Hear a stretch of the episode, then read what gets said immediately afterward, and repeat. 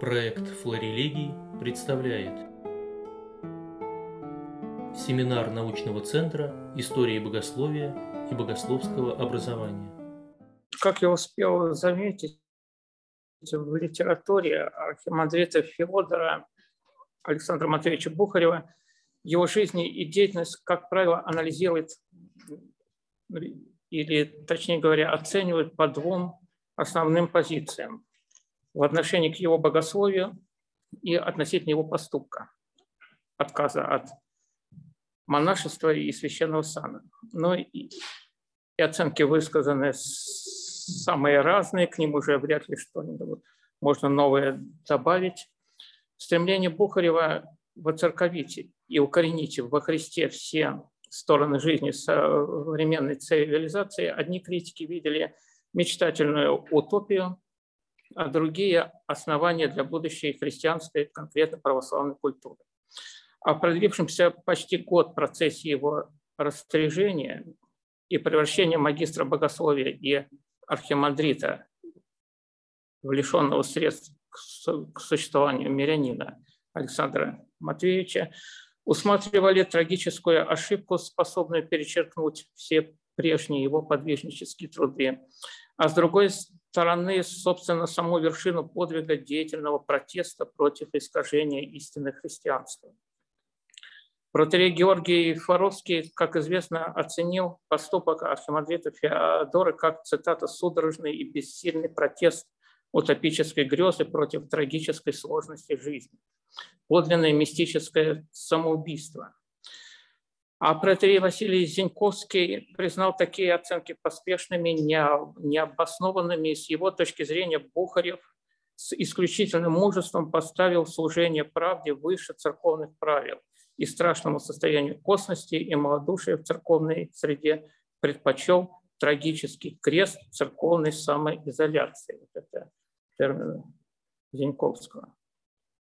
Один из современных исследователей, эта статья была опубликована в христианском чтении в 2008 году, отмечает, что в этом поступке нашло серьезное свое отражение такое изначальное отношение Бухарева к монашеству, когда без должного внимания остается его мистическое значение, значение сокровенное от всех жертвы молитвенного предстояния за мир.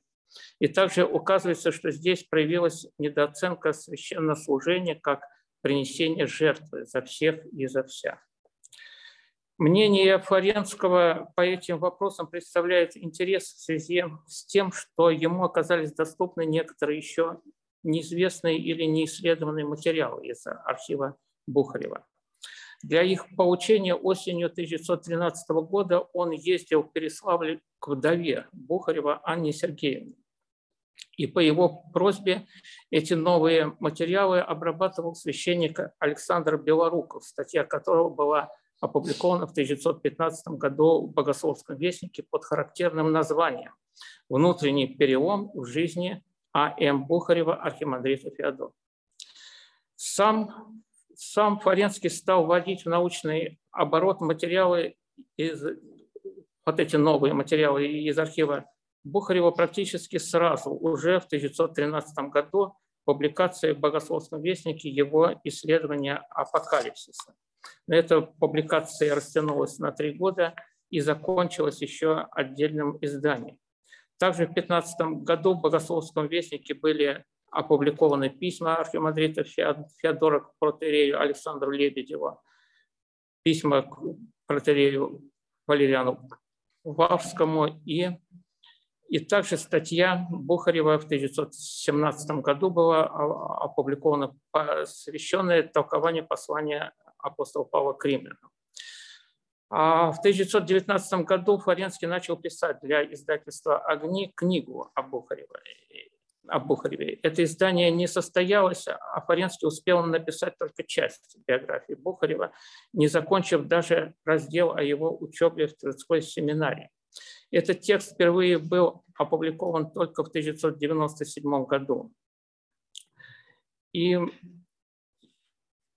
и Флоренский написал только второй раздел из пред, предполагавшихся десяти разделов, два раздела он, он написал. Но в первом разделе ему удалось подробно описать свою поездку в Переславль к Анне Сергеевне Бухаревой, а также представить свои размышления о Бухареве. И характерна здесь презентация раздела шестого, не написанного, в котором Флоренский хотел проанализировать происшедшее в Бухареве внутренний надлом. Здесь Флоренский очень кратко, но, как представляется, емко оценил движущую силу этого надлома. Суть дела, пишет он, стремление растричься.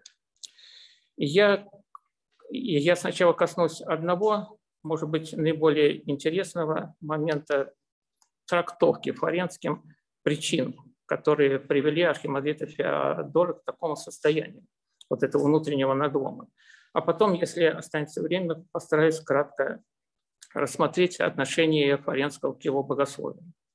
И вначале, в качестве некоторого предисловия, я, я хочу зачитать фрагменты письма Флоренского к Булгакову. Это письмо написано в марте 1912 года, то есть менее чем через год после того, как сам Флоренский принял священный сан. Изложенные здесь мысли до некоторой степени могут помочь понять Флоренского как наблюдателя, который пытается не упустить из, из виду тонкую грань, которая отделяет а, внутренне а, доброкачественную духовную жизнь или духовный настрой от внешнего, как он любил выражаться, законничества.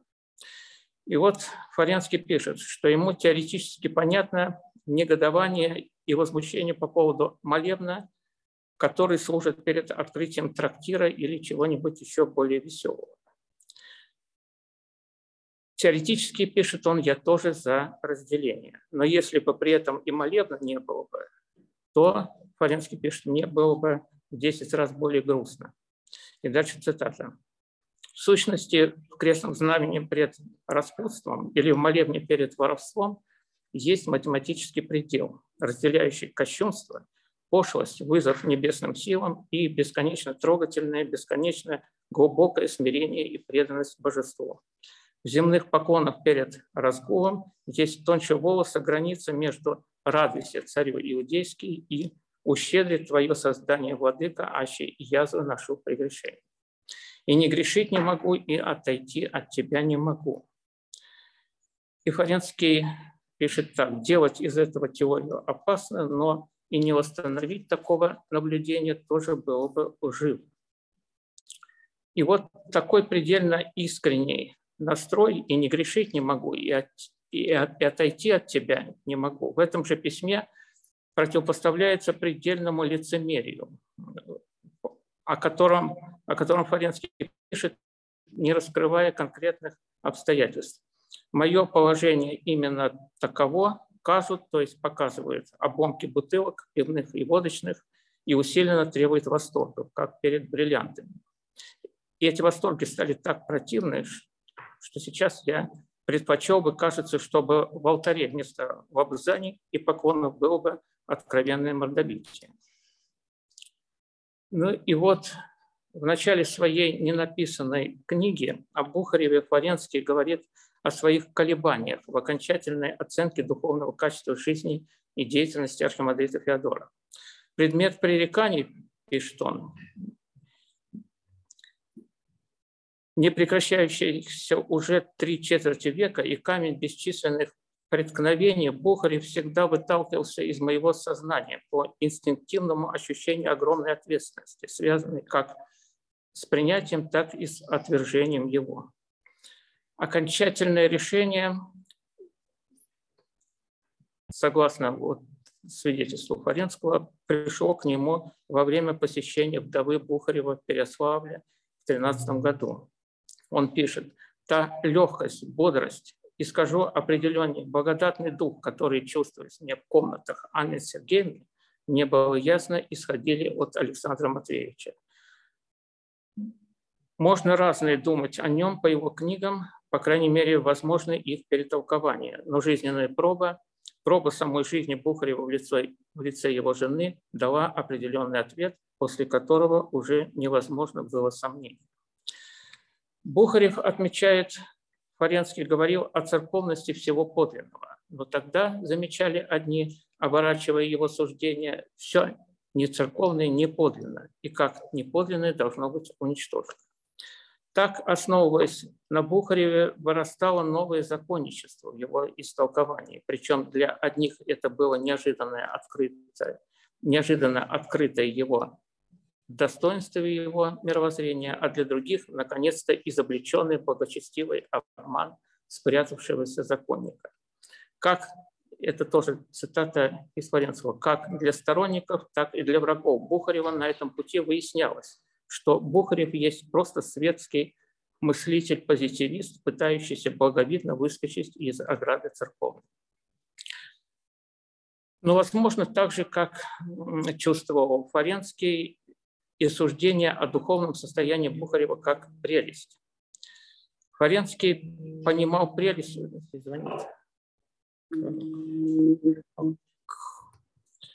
Фаренский понимал прелесть как увлечение человеком своим, своими чисто субъективными стремлениями, психологизмами, вместо того, чтобы принять объективную данную от Бога реальность. И так, понимая прелесть, он был особо чувствительным к ее проявлениям. И я опять же зачитаю большую цитату, в которой раскрываются те мотивы, по которым Флоренский был склонен фактически полностью оправдывать поступок Бухарева. Вот это, это когда в человеке хаос неограниченного желания возгорается жгучим огнем, тогда возникает и угроза опасности, таящейся во всякой страсти, как, как таковой предмет страсти, содержание страстного хотения при этом мало значит. Можно увлечься деньгами, чувственностью, властью, знанием, нравственностью, умерщением, умышлением плоти, богослужением или уединенной молитвой. И достоинство предмета страсти не только не устраняет самой страсти, но, напротив, даже ее усиливает. Ведь чем достойнее предмет страсти, тем менее причин остановиться в рьяности увлечения, и каждый новый шаг заводит более беспросветное ослепление. Состояние прелести духовной и заключается в полном предании себя страсти к предметам наивысшего порядка, а далее к ним незаметно присоединяются предметы и низшего достоинства, но как связанные с первоначальным высшим и потому под его общим именем. Бог Бухарев не пришел к прелести духовной, вовремя уловив сердцем притаившуюся опасность на своем пути. Но опасность это действительно стояла перед ним. Нарастание ее, затем ломка при освобождении от ложного по существу страстного увлечения Бухарева была сутью внутреннего процесса в личности Бухарева. Понять ее значит войти в самый узел жизни понимания его Нравственность как страсть есть законничество. Жизненным подвигом Бухарева было преодоление в себе этой страсти, а через то и в духе времени, преодоление законничества как наиболее опасной из страстей. Тогда человек, освобожденный от коры закона, открывался навстречу сущей истине. Вот это вот конец этой большой цитаты. И далее опять мысли Флоренского. И тогда, после мучения, борьбы, видя, что монашеский подвиг оказывается у него под общественным давлением, благовидным прикрытием именно для самодавляющей правды морализма, или, как сам Богрев называл его фарисейского духа, он решился разорвать все земные путы, своей благовидностью застивший подлинный свет божественной мудрости и лицом к лицу посмотреть в глаза вечности. Своим растряжением и женитьбой архимандрит Феодор удачно сделал тот скачок из мира обоготворенных условностей в царство свободы и подлинного, и подлинно сущего, который совсем неудачно, закабаляя себя в еще более обожествленные и еще большие условности, пытался сделать почти полвека спустя Лев Толстой. И вот таким образом Фаренский, утверждавший, что без участия в церковном богослужении невозможно возможно не только вечное спасение, но и даже вообще само существование человека в объективном бытии. Тот же самый Флоренский говорит о том, что из богослужения можно сделать предмет страстного увлечения. Можно также пристраститься и к уединенной молитве и тому подобное, и это будет тем более опасно, чем более духовным, духовно возвышенным является предмет страсти. В случае с Бухаревым Фаренский усматривает, вовремя распознанную самим Бухаревым страсть законничества. И Бухарев, согласно такой точке зрения, после победы над этой страстью в самом себе, стал бороться с ее проявлениями в церкви. Можно отметить, что Фаренский имел в сущности такое же представление о монашестве, какое было свойственно Бухареву в начале его творческого пути. Различие только в некоторых нюансах, а также в том, что Бухарев монашество принял, а Фаренский а, а Флоренскому это сделать не позволил епископ Антоний Флоренцов, которому молодой Флоренский верял духовное руководство. В воспоминаниях протерея Валериана Лавского приводятся такие слова Бухарева, которые раскрывают его мотивацию к монашескому постригу. Он решил избрать путь иноческий, когда понял, цитата, что приводить Христову благодать и истину в земное, лучше всего будучи монахом, то есть не рядовым в воинстве Христовом, а офицером на передовом посту. Флоренский также имел представление о монашестве лишь как о наиболее удобном способе деятельного служения миру. В его, в его случае это служение за, заключалось в научных, философских и богословских трудах по теоретическому, а и по практическому решению задач преображения мира. Вместе с тем, из публикуемых в статье Белорукова новых материалов можно видеть, что, по крайней мере, внешне, и, может быть, в отличие от Флоренского, Бухарев очень хорошо понимал одну из сторон мистического значения монашества. Особенно примечательно в этом отношении записи отца Федора об истинно православном монашестве, которое, по его мнению, ее раскроется во всей силе после освобождения русской церкви от плена. Это выражение священника Александра Белорукова. А сам Бухарев пишет так. Обращение Христу свойственно душам христианским, особенно в монашестве. Грядет, по его мнению, возвращение и преиспеяние православного монашества благодатью Христовую – во образ непорочного детства Пресвятой Богородицы. Благодатное направление оживляемой веры и сыновней свободной Божьей правды должно быть особенно свойственно монашеству. Это записано Бухаревым в 50-х годах, и тем более поразительным кажется контраст с тем, что архимандрит Федор делает дальше. И вот, как кажется, во всех биографиях Бухарева роковое событие его жизни, вот отказ от монашества и священного сана, напрямую связывается с запретом напечатания его толкования апокалипсиса. Эту книгу почитаем как главный труд своей жизни. Архимандрит Федор сам провел через Петербургский комитет духовной цензуры, когда он там был цензором 1860 году. И в следующем году она уже была в типографии и после приостановления издания он ждал окончательного решения около года. Безрезультатно писал прошение об отмене запрета императора. И еще почти год, с лета 62 по лето 63 длились попытки его увещания и ожидания им решения Синода на снятие сана. И обычно биографы отмечают мучительность ожидания отца Федора только относительно судьбы его книги. О процессе реализации его решения о расторжении, как кажется, никаких серьезных его колебаний не отмечается. И в той же статье Белорукова были приведены характерные детали, которые раскрывают настрой архимандрита Федора, с которым он вынашивал свое решение об отказе от монашества и священного сана.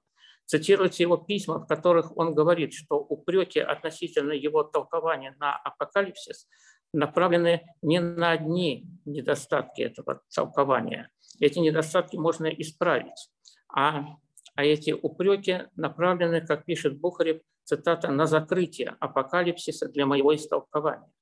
с чем соглашаться для него означает предать дело церкви и Слово Божие из-за личных опасностей и страхов. Служа истине Христу, пишет Бухарев, надо мне решиться на страшный шаг, требовать, чтобы не обижали самой истины, или сняли бы с меня противное моей совести и моему долгу предистинное бремя мнимого монашеского послушания деспотическому произволу. Относительно отказа от священства Бухарев полагал, опять же цитата, что вступив на новый путь, он ничего не теряет. Это его выражение, так как по существу дела он будет продолжать то же служение в силу того же самого акта Божия, который вручил ему себя в таинстве рукоположения. В словах «сохрани залог этот, о котором истяжен будешь на страшном суде».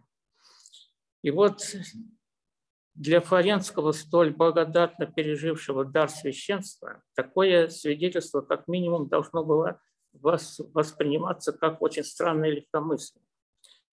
Как известно, относительно священства Флоренский имел совершенно особое убеждение, которое не позволило ему самому пойти на отказ от этого служения, даже в самые тяжелые годы после 17 года.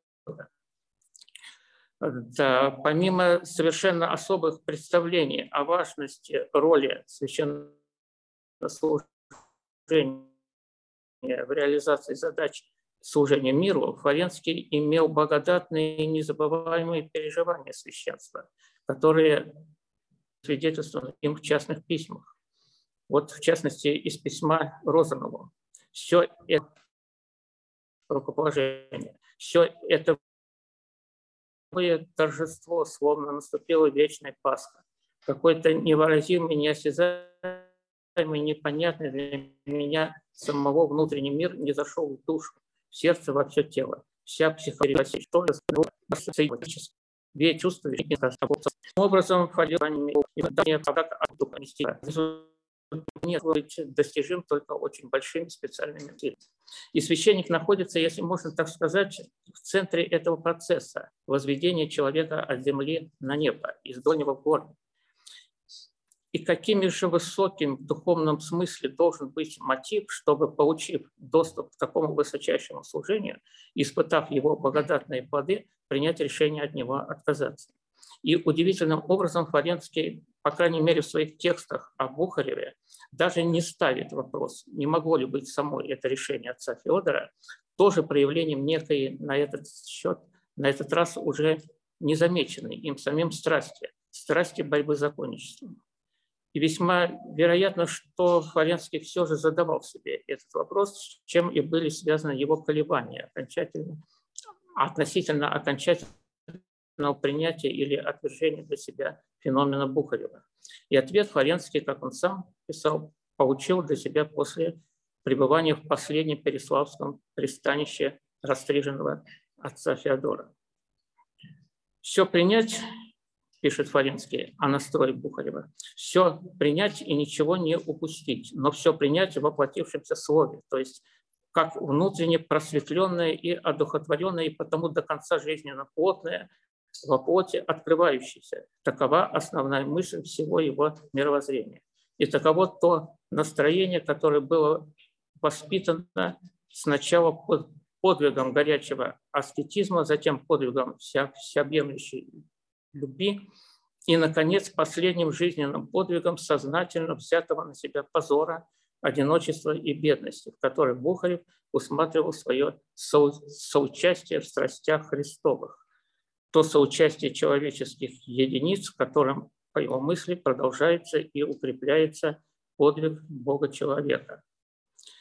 Вне Христа жизнь невозможна. Это я все цитирую Флоренского. Вне Христа жизнь невозможна не юридически, а онтологически. Это оценки Флоренского, данные Бухареву. Во Христе свобода, но также абсолютен и закон Христов дана высшая свобода, которая в силу того, что она ценит закон, дает возможность его преодолевать. И по мысли Фаренского Архимандрит Феодор снятием сана нарушил закон, освободился от закона, тем самым желая как бы искупить общество от греха непонимания законов Иисуса Христа. Бухарев совершил подвиг отмены законничества и своими страданиями хотел соучаствовать в страданиях Христа. И вот с этой точки зрения, ради так понимаемого служения Ангцу Божию, землящему грех мира, архимандрит Феодор приносит в жертву вместе со всем своим земным благополучием и свой священный сан, и свое монашество. И, наверное, по этому поводу Флоренский смог бы высказаться так же, как и в письме Булгакову относительно вот того упомянутого трогательного желания не отходить от Бога в грехе воровства или распутства. Делать из этого теорию опасно, но и не установить такого наблюдения было бы ложью. Если останется, если остается время, относительно богословских идей Бухарева можно сказать, что они по преимуществу Фаренскому были достаточно близки.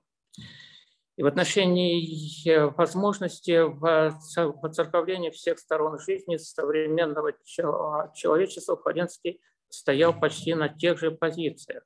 Здесь вот можно процитировать некоторые положения Бухарева. Не надо забывать, что во Христе божеством не было поглощено человечество, причем со всем его, в том числе и телесными потребностями.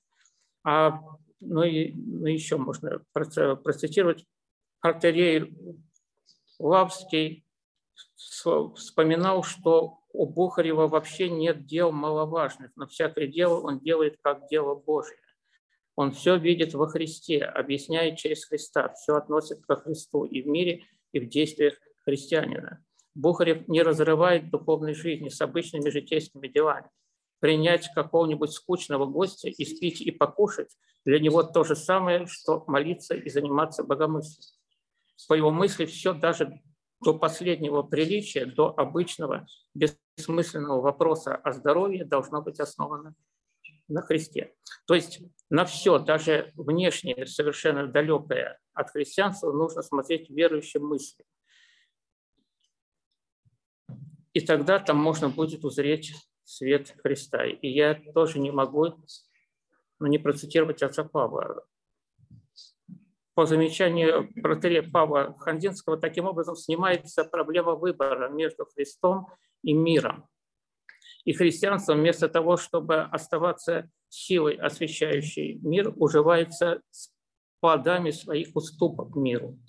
Ибо из лучших побуждений во всех проявлениях его, то есть мира, с успехом усматривает Христа. И, и для Фаринского важна была прежде всего практическая направленность богословия Бухарева он полагал, что вполне последовательный и не допускающий ни малейшего отступления христоцентризм Бухарева отнюдь не был ни богословской схемой, кстати сказать, слишком дешевой, чтобы стоило писать для нее целые книги. Ни моралистической проповедью, которой Бухареву была чужда, чем кому-либо при его борьбе с законничеством, при его глубокой и принципиальной вражде ко всякому моральному законничеству, ни тем более теории чувственно-мистического характера о подражании Христу во внешних сторонах его жизни. Со стороны Бухарева, по мнению Флоренского, это было выражением самой сути духовного опыта, утверждением не юридически канонического, не моралистического, не мистико-психологического характера, а метафизического. И Фаленский делает такое замечательное, вот в одном месте замечание, да, без Христа с точки зрения Бухарева не может быть не только государственности, но даже химии и геологии. Христос действует не только и не столько, даже совсем не периферически, через внешние заповеди, как то полагает в неразумной поспешности ревнители благочестия, а своими благодатно-бытийственными, так сказать, органическими путями, разумение которых доступно не богословскому схематизму ревнующих о вере, а духовно просветленному благодатному взору, а посему иной противник Христа может быть в бытии своем гораздо ближе к нему, нежели рьяный, но не духовный ревнитель церкви. Сейчас я Ну, в общем-то, уже можно закончить. Да. Но еще что мне хотелось отметить, да, сейчас в самом конце. Вот э, просто нельзя не отметить еще одно обстоятельство, которое способствовало принятию флоренским богословия Бухарева. Вот в его радикальном христоцентризме Флоренский увидел основные черты своей собственной символической модели мира, в основе которой за всеми философско-богословскими положениями вот, о срастании энергии разных сущностей и так далее, э, далее стоит вот это представление о мистическом браке мира и, и Бога. Но об этом нужно уже говорить отдельно. Спасибо.